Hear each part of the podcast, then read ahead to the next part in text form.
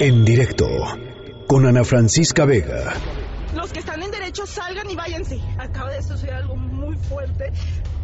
Vean hasta qué grado hemos llegado de que van y nos balacean a nosotros en la escuela. No fue adentro de un salón, fue en un eh, pasillo, un área común. Escuchamos las detonaciones e inmediatamente salimos a ver qué ocurría.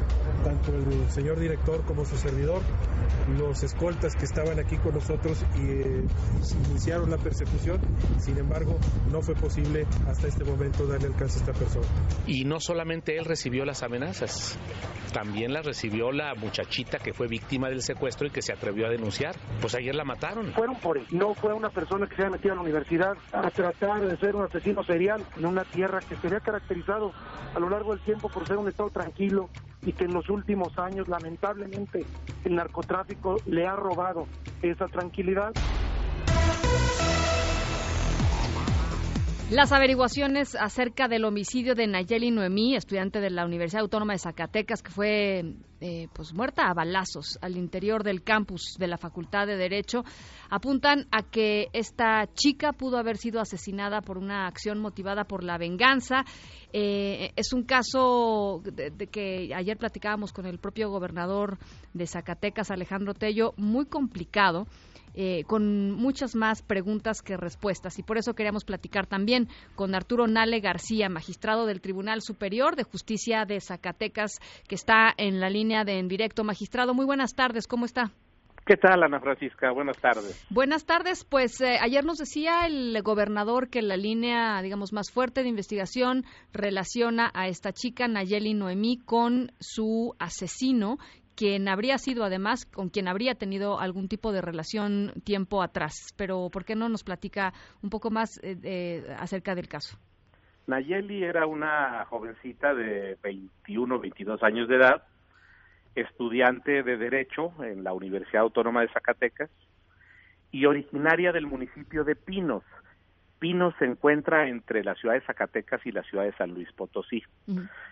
Ella estaba haciendo sus prácticas profesionales, su servicio social, en el juzgado de Pinos, de, su tierra, y justamente ahí hace unos meses denunció que su exnovio, su expareja, amigo, su pareja, eh, la había privado de la libertad, lo, lo denunció por secuestro. El Ministerio Público, después de hacer sus investigaciones, judicializó, judicializó el caso. Y el juez del juzgado donde estaba haciendo su servicio social Nayeli, eh, libró una orden de, de, aprehensión contra el presunto secuestrador. Esa orden de aprehensión no se pudo cumplimentar porque se dio a la fuga. Y desde entonces empezó a amenazar tanto a Nayeli, que lo acusó, como al juez, que libró la orden de aprehensión.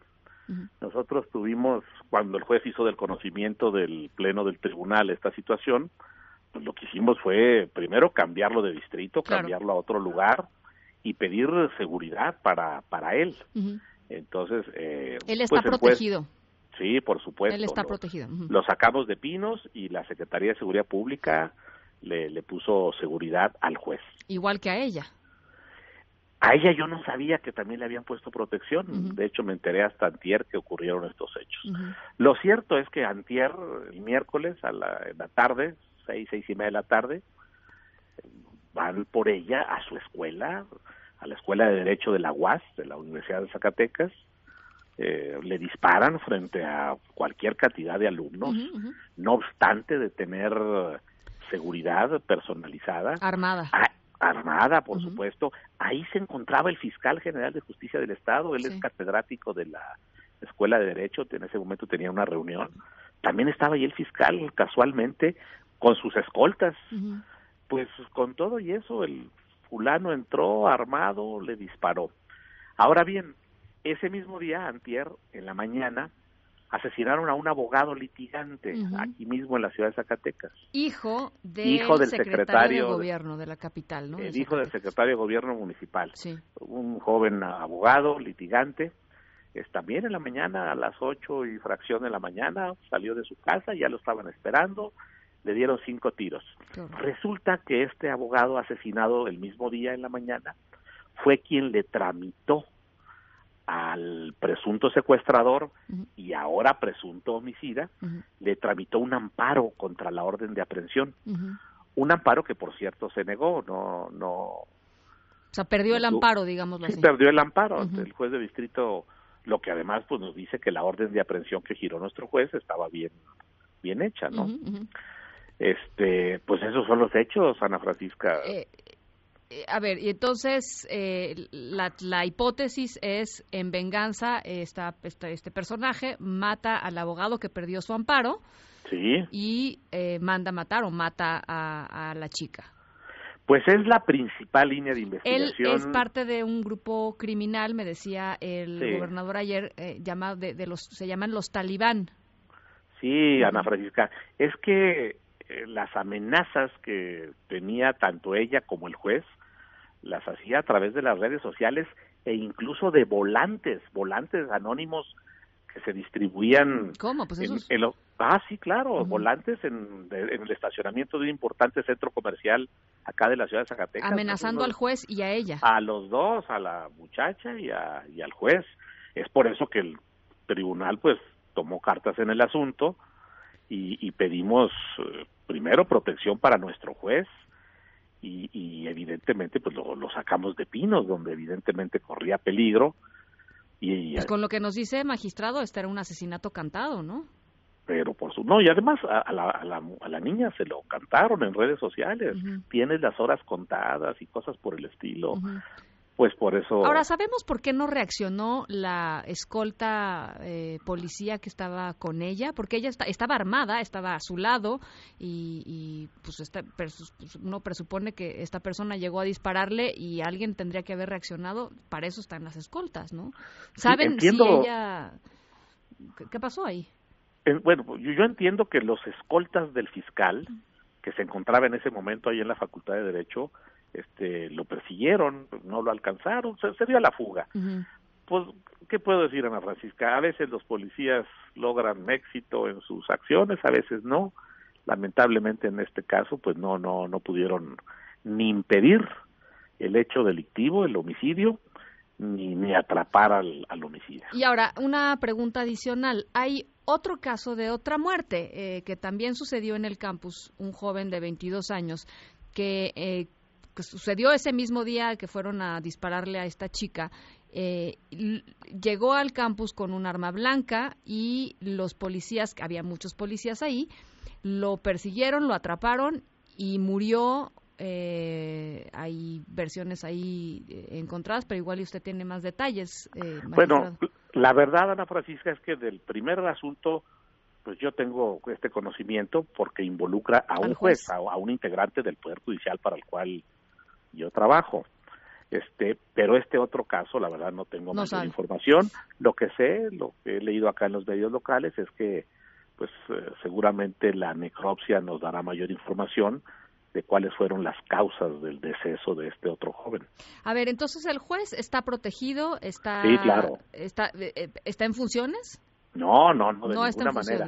ahorita ahorita está de vacaciones de Semana Santa y luego vendrá la Pascua y y este pero evidentemente es un funcionario judicial que requiere protección pues por tiempo indefinido hasta en tanto avance la fiscalía en ¿Qué le dice el eh, gobernador este magistrado? ¿Ha hablado con él?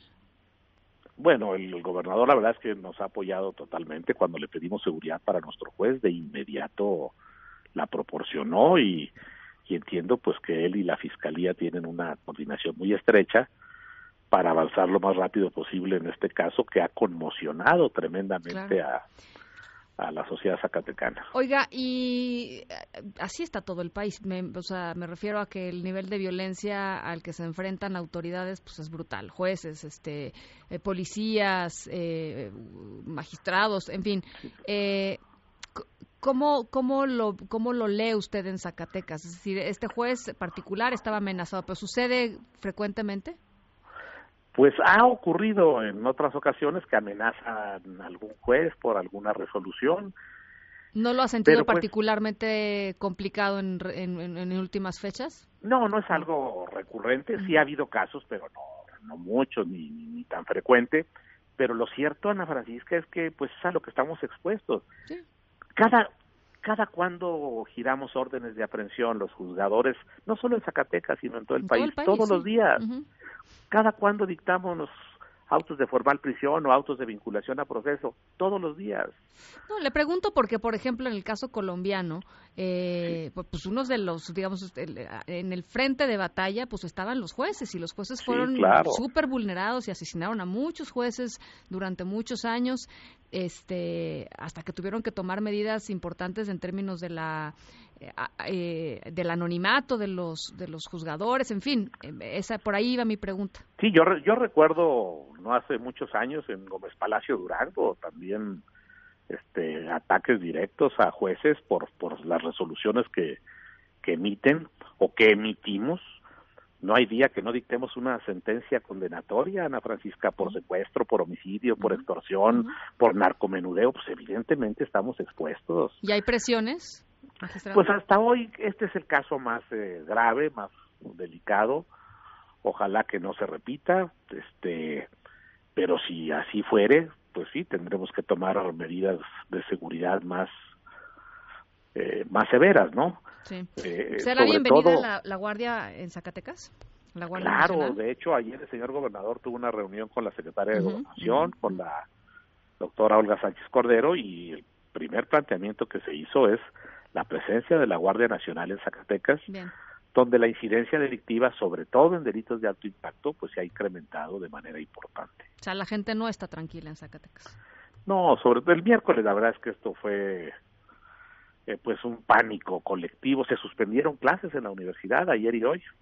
Este, hubo una marcha de estudiantes, en fin, ha conmocionado seriamente a, no solo a la comunidad universitaria, sino a toda la sociedad zacatecana estos hechos de violencia.